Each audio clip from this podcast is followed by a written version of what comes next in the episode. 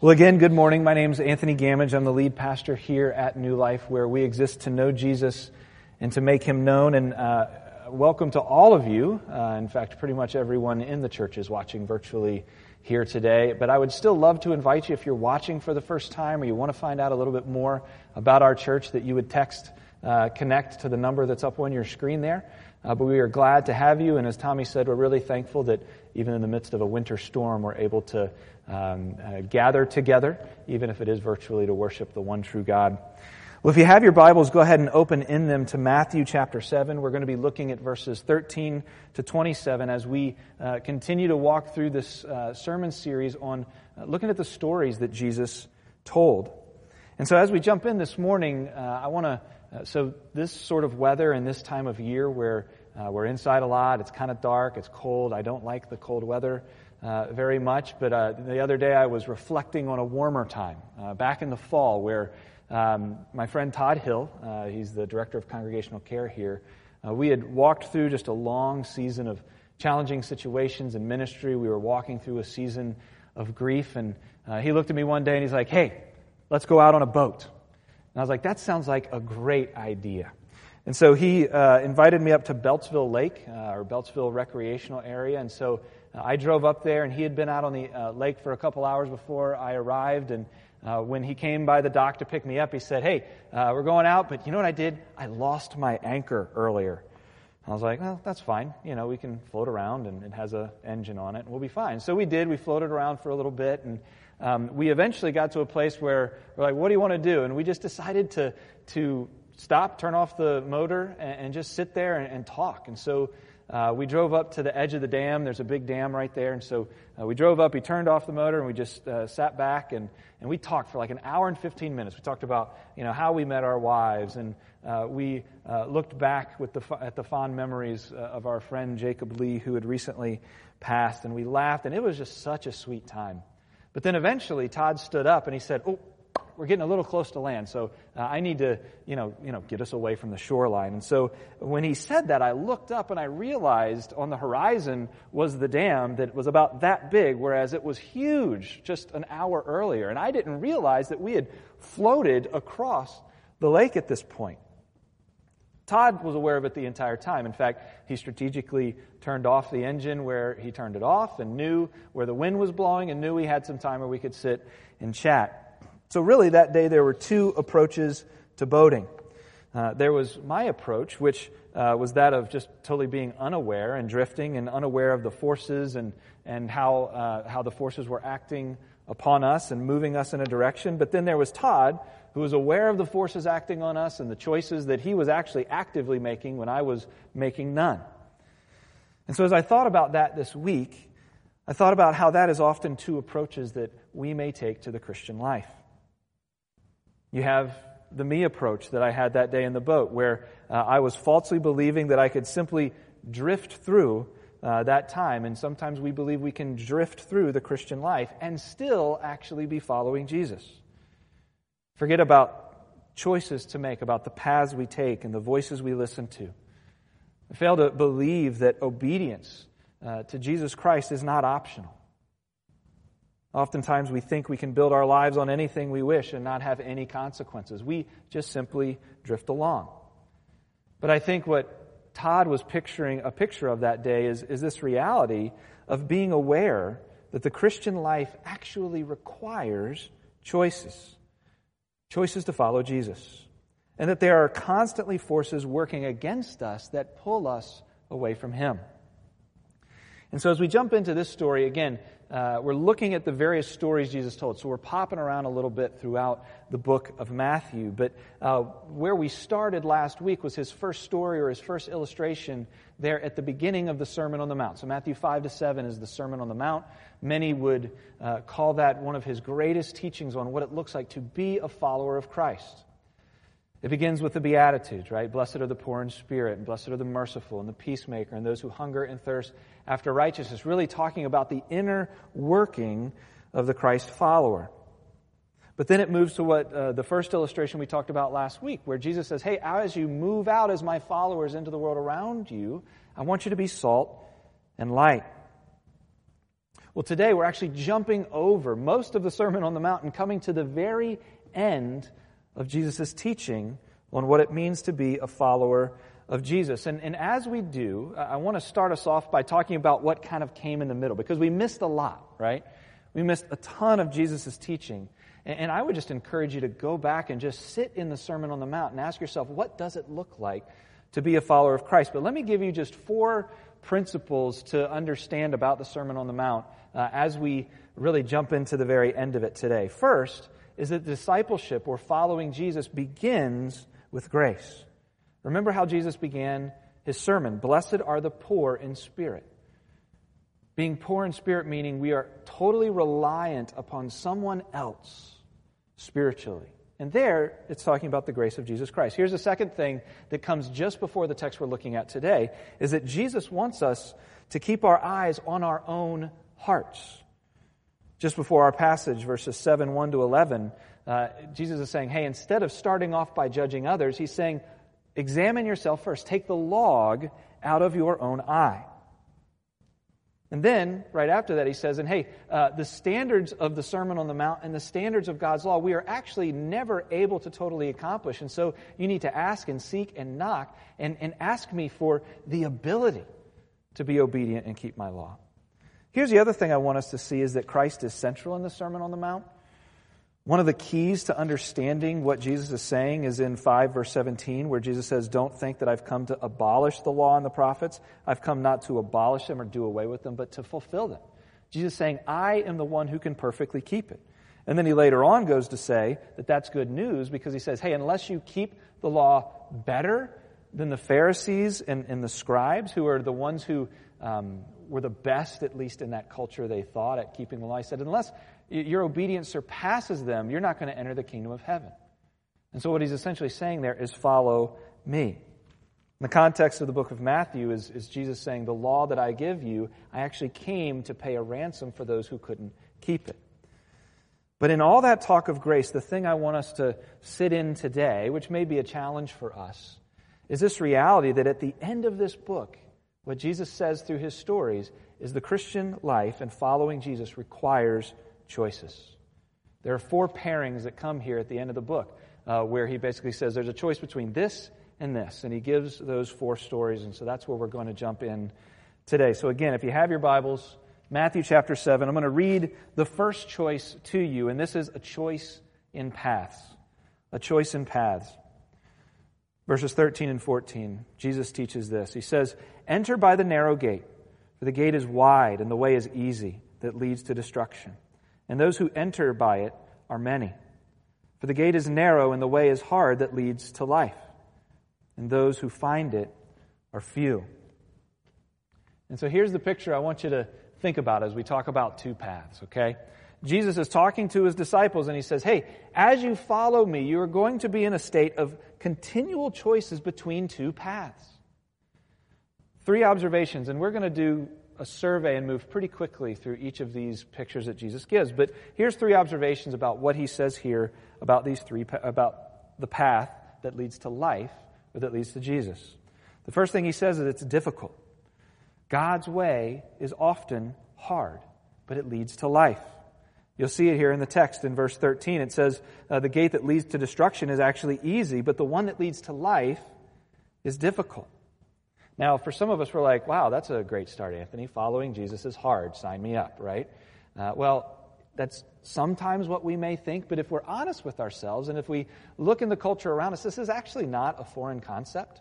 Consider the Super Bowl that you're going to watch later tonight. forty-three-year-old Tom Brady did not get to his like hundredth Super Bowl by doing the easy things, right? It's been hard for him to keep up the stamina and be able to do what he's done all over the course of these years, and it's paid off. Those of you who have uh, your M D, right, you're going to med- medical school. Uh, if you are a doctor, you realize, hey, that hard work paid off. And so this isn't a foreign concept that Jesus is telling his disciples, but he is saying, know that the choosing the path to follow me is going to be hard. The second thing we need to notice is there's discernment that needs to happen. Jesus is saying, be careful how we discern whether or not we're on the right path. First of all, going back to the previous point, our culture would say if it's not easy, it may not be the right path, right? the, the path of least resistance is where we're going to go. But here's the other th- observation we can make here, is that God's ways cannot be found by appealing to the masses. The road that leads to destruction is the road that the most are on in this picture that Jesus is painting. Another indicator, uh, or not indicator, but something that we need to be careful of as well, is that pleasing people can never be the litmus test as to whether or not we're on the right path. Again, because uh, appealing to the masses uh, is never the way to discern God's ways. Here's the third thing we need to understand, is this idea of destination here. The end is not the path itself. The end is the ultimate significance. The gate where you where you arrive is the ultimate significance, not necessarily the path that you're on here. So he's saying, hey, if you're going to be my followers, keep your eyes at the end, on the destination, not on the difficulty of the path that you're on. All right, here's the second choice that we see uh, Jesus calling his followers to make, and it's the choice in voice. Matthew seven, verses fifteen to twenty.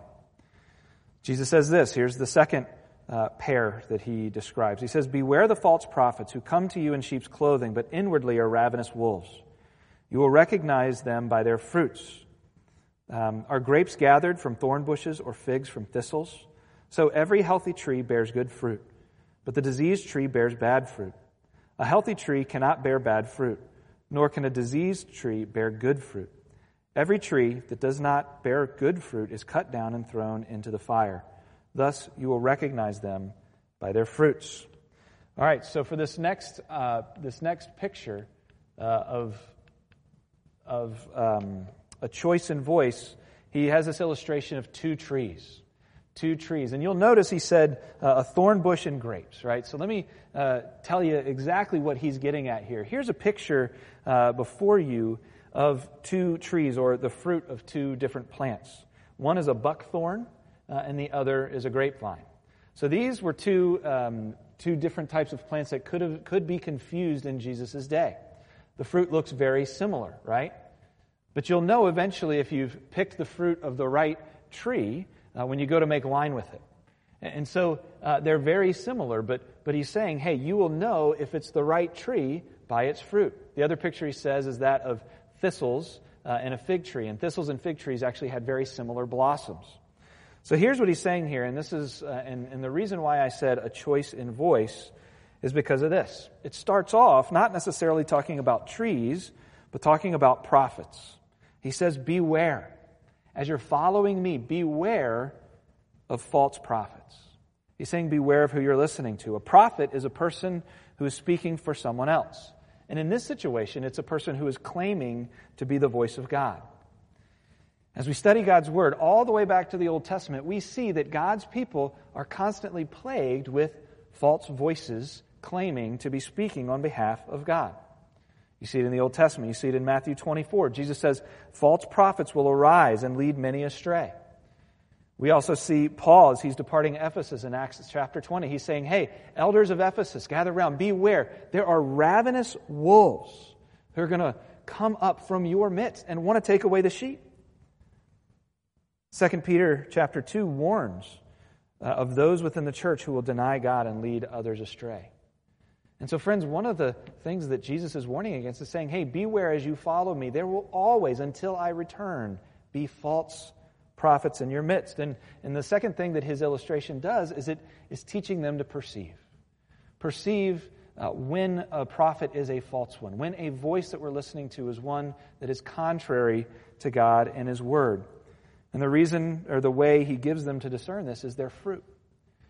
Now, for those who are sitting there on um, uh, there at the feet of Jesus listening to him teach, they're probably thinking, okay, the fruit, their fruit is something different from what we've been taught thus far. And so some ideas of what false voices would be is, yes, probably the easiest one where we would all default to is if they're teaching something contrary to God's law, because that's what Jesus was just doing. He's teaching about murder. He's te- teaching about sexuality. He's teaching about uh, things like prayer and devotion to God. And so if somebody's teaching something different than what God's word says, then yes, the fruit of their words is going to be that which leads to destruction. But that's usually our default, is to go to the, kind of that outward working fruit. But even Jesus in the sermon, in the Sermon on the Mount, begins with the interior life of the person, of the follower of Jesus. He doesn't start with the external. So here's something else that a false prophet uh, may never do or may never teach relative to the beginning of the Sermon on the Mount and the Beatitudes. They will probably never teach that which fosters poverty of spirit. They will probably not teach uh, in a way that makes people search their hearts and cry out to God for mercy when they realize they can't keep His law. They would likely teach uh, nothing, or nothing would come from them uh, that teaches that our righteousness and our conduct in the world around us might actually lead to persecution. The persecution isn't a fruit of doing something wrong. It might actually be an identifier of us following after Christ. In the middle of the Sermon on the Mount, false teachers would likely have no interest in being salt and light. They would likely not be one who relies on Jesus to fulfill the law, who allows their anger to run amok, who doesn't live internally and externally by a biblical ethic of sex and marriage. It could be someone who retaliates, who hates their enemies, who aren't generous, who doesn't pray, who's materialistic, who's never resting in God, or who is always judgmental. Friends, that's everything that Jesus just taught up to this moment. But we can't just stop in the book of Matthew. We go beyond to Paul, where he teaches on the fruit of the Spirit in Galatians five, where he says, hey, the fruit of the Spirit are things like love and joy and peace and patience and kindness and goodness and faithfulness and gentleness and self-control.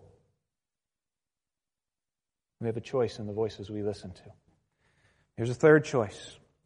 There's a choice of obedience. Matthew five, twenty-one to twenty-three. He goes on and he says, "Not everyone who says to me, 'Lord, Lord,' will enter the kingdom of heaven, but the one who does the will of my Father who is in heaven. On that day, many will say to me, 'Lord, Lord, did we not prophesy in your name and cast out demons in your name and do many mighty works in your name?' And then I will declare to them, 'I never knew you. Depart from me, you workers of lawlessness.'" You see, here the two things that are uh, not so overt in this situation are two different claims. Many of the people sitting before Jesus are claiming, "Lord, Lord, I, I'm following you, Jesus." But he's saying, there are some who make this claim who I will in the end say, "I never knew you." Romans ten nine can give us a good paradigm of what's going on here, where Paul writes, "If you profess with your mouth that Jesus is Lord and believe in your heart that God raised him from the dead, you will have eternal life." And so there's a picture of two things happening. First, there is a profession from our mouths, "Lord, Lord," that Jesus is our Savior and our Lord. And in this situation, they're actually getting the profession part right. He says, "Not everyone who says, 'Lord, Lord.'" You see, the first thing I want us to see is, is that these are likely the religious. The religious. You see, they're polite. They're calling him Lord, a proper title. They're orthodox, right? Jesus is Lord. They're fervent in their declaration. Lord, Lord in the Greek is, is very clearly um, a, a repeat for emphasis. And then it's very public. This is a public profession of faith. But what does Jesus say? He's saying, but but some will do that. Some will nail all the all the proper, orthodox, polite um, uh, intricacies, right, of the faith, but totally miss me altogether, where God doesn't even know them. How can that be? I mean, this has to be confusing. I mean, did you did you see what it says about these people? They were prophesying in your name. They were doing mighty works in your name. Like, they were sharing the gospel. They were talking about Jesus. But we're so prone to focus on the external, of what's coming out. And we may miss Jesus altogether if that is our test. Here's what's fascinating as I thought about it this week. Uh, you know, there are, there are many pastors, men of the cloth, if you will, who um, have been ordained, but but. and doing the works of God, proclaiming Him, maybe even doing mighty works, but didn't know Him. And Martin Luther was a priest for years before he came to faith. The pastor and politician uh, and many other things. Theologian Abraham Kuyper, he was a pastor for years before an elderly woman in the in the church in which he was a pastor thought, you know, there's a chance he doesn't quite get the gospel of grace. And she sat him down and shared the gospel and led him to faith. I had an acquaintance when I lived in Virginia who shared the story with me where he had been the pastor of a church for many years, and preaching or preparing for a sermon one week, he realized, I have never actually believed the gospel. And in a way, he led himself to faith in reading his word. Friends, I'm not trying to make light of it, but we will often in our lives, unfortunately and painfully, find people who make declarations of faith, but never truly know God, and God never truly knows them. Here's kind of the litmus test that Jesus gives, is, is they're professing with their mouth, but they have never truly embraced him from the heart. And, and the way that, that Jesus is saying you can tell there is a true embracing from the heart is there is a heartfelt obedience that comes out of them. Did you see that in verse twenty-one? He says, not everyone who says, Lord, Lord, will enter the kingdom of heaven, but the one who does the will of my Father. There's an obedience. There's a doing. And these people who had professed faith had actually proven that they weren't in the kingdom, because it says in verse twenty-five, lawlessness. Just a total disregard for God's word. One of my professors, Dan Doriani, he said this. He said, if we truly confess Jesus is Lord, we must also be willing to bend our will to his. Even if his will, uh, even if his directives seem unpleasant or foolish to us. The test of our loyalty, the test of our submission to the Lord comes when his will crosses ours. We truly obey, we submit to God whenever we obey a command that requires painful or strange actions. D A Carson says this. He says, it is true, of course, that no one enters the kingdom because of their obedience. But it is equally true that no one enters the kingdom who is not obedient. It is true that people are saved by God's grace through faith in Christ. But it is equally true that God's grace in a person's life inevitably results in obedience. Even at the end of Matthew, verses twenty-eight ten, where he sends his disciples out to make disciples, he says, teach them to obey all that I have commanded you. Now, friends, this is getting heavy, right? I mean, this is hard. Here's a reality. I used this line last week to talk about how our obedience works with grace. And I used the phrase, um, I am loved, therefore I obey. And that order is so important. But some sermons you're going to hear is, I am loved, therefore I obey. But other sermons are going to be, I am loved, therefore I obey. Justification and sanctification both need to be on the radar of the follower of Christ. And Christ calls us to obedience. And the beautiful part is, is as we are captured by the heart of Christ and the mercy and grace he has shown us, then the fruit of our lives becomes heartfelt obedience because we're loving him back. Obedience is God's love language. And how many of us don't want to love the people who we love the most the way they desire to be want, loved. Here's the fourth choice, and it's the choice of foundation. Verse twenty-four, everyone then who hears these words of mine and does them will be like a wise man who builds his house on the rock. And the rain fell and the floods came and the winds blew and beat on that house, but it did not fall, because it had been founded on the rock. And everyone who hears these words of mine and does not do them will be like the foolish man who built his house on the sand. And the rain fell, and the floods came, and the winds blew, and beat against that house, and it fell. And great was the fall of it. And that's how Jesus ends his Sermon on the Mount, with this picture of a choice of foundations. So here's a picture. Uh, this is uh, a city in Mexico after uh, a catastrophic hurricane. And, um, and and this is a picture of, I think, a perfect picture of what it means to, to build on a solid foundation. Uh, my mom uh, has a house in Virginia Beach, and uh, living there for a while, we actually got to see several houses go up. And you can actually see the difference before you as we were living there of the different ways people built their houses. Some built their houses like the one who's standing, on solid foundations. They would bring in these pilings that seemed like a mile high and a crane, and they'd put it around it, and for days, this thing would just hammer these pilings deep into the sand, and it, it would take days, and you would feel the ground shaking the duration of that time. And then one of the other neighbors built a house, and it's right there on the water, and, and it was fascinating. We all knew the first hurricane that hits, that house is gone, because they laid like a couple of inches of foundation and built a house on it. There's no pilings, there's nothing to hold it up if those waves come. At the end of this sermon, Jesus is imploring, is begging, is, is keeping before his people. He's saying, build well. Build on the right foundation. Build your lives on me. At the end, I believe he's saying, beware of fair weather building. You know, in good weather, every building plan looks sound. And just like that in our lives, every creed or philosophy of life seems to work when life is easy. But what Jesus is saying here is the storms will come. And he's saying when they do, the only foundation that will last will be me. It will not be the one you love the most. It will not be your children. It will not be the power that you have in whatever setting it is. It will not be your reputation. It will not be your bank account. It will not be your politician. It will not be your nation. The only thing that will withstand the storms of life is the one eternal one, Jesus Christ. And he's saying, build on me. He calls himself the rock a couple of times here, and, and he basically tells us in verse twenty-four what building on him actually looks like.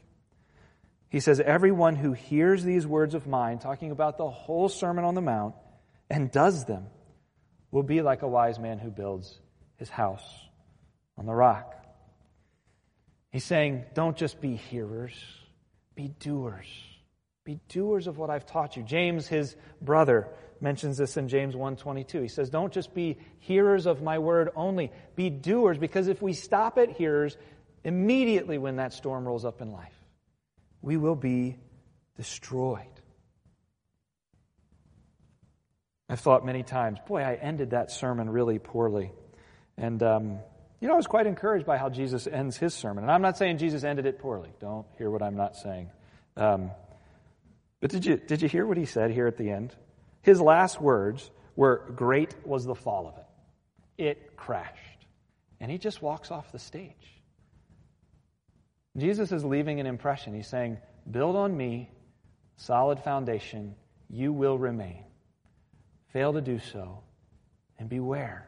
It comes crashing down. I thought a lot about this week about what it, what it meant to wrestle through the Sermon on the Mount and wrestle through uh, what Jesus taught us. And, and it just encouraged me to call us as a church to labor in God's Word and wrestle with what it looks like to follow Him. Jen Wilkin had a quote I came across yesterday where she said, we must make a study of our God, what He loves, what He hates, how He speaks and acts. We cannot imitate or follow a God whose features and habits we have never learned. We must make a study of him if we want to become like him. We must seek his face. I think what Jen is saying is, don't drift. Don't drift through the Christian life. The Christian life requires choices. And in this passage, he calls us to choose the path that follows him, the way and the truth and the life. To hear his voice, his words, and to do them, and to build on the foundation of Jesus Christ, to build our lives on the one who is trustworthy enough to hold every nail and board of our lives steady in the midst of its storms. Let me close this in prayer. Well, Lord, understandably, at the end of a sermon like this, there's a range of emotions, and it feels heavy. Lord, I pray that, first off, I believe the language Jesus uses here, in part, is there to arouse his disciples and remind them not to drift, that there are choices to be made, that to not follow him, to not follow you, to not pursue your righteousness and be obedient to you, Lord, might just be a fruit of us walking a path of destruction. And so, Lord, if we find ourselves there drifting, thinking this is not a serious endeavor that you've called us to to follow you, would you arouse our sleepy hearts to your call on our lives? But, Father, for those who feel crushed under the law, under obedience, recognizing that it is impossible for us to keep it perfectly, Jesus, in the Sermon on the Mount, you would say, you're right. And that's why I say, I am the only one who can fulfill the law. Follow me. You are poor in spirit. Come to my riches of grace that are offered to you. So, Father, if we are finding ourselves crushed, I pray that you will cause us to run into your arms of grace. And, Father, help us as a church to see these two things uh, coming together instead of being mutually exclusive or enemies of one another. We love you, Lord. Thanks for this time. In your name, amen.